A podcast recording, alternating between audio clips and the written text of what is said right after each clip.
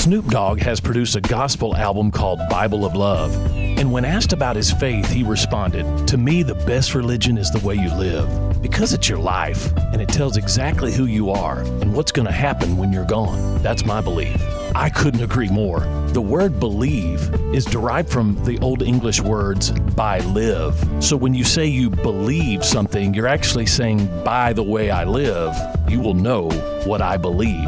Did you know Snoop Dogg's belief of so what we get drunk and smoke weed is fulfilling Bible prophecy? 2 Timothy chapter 3 says, Mark this down.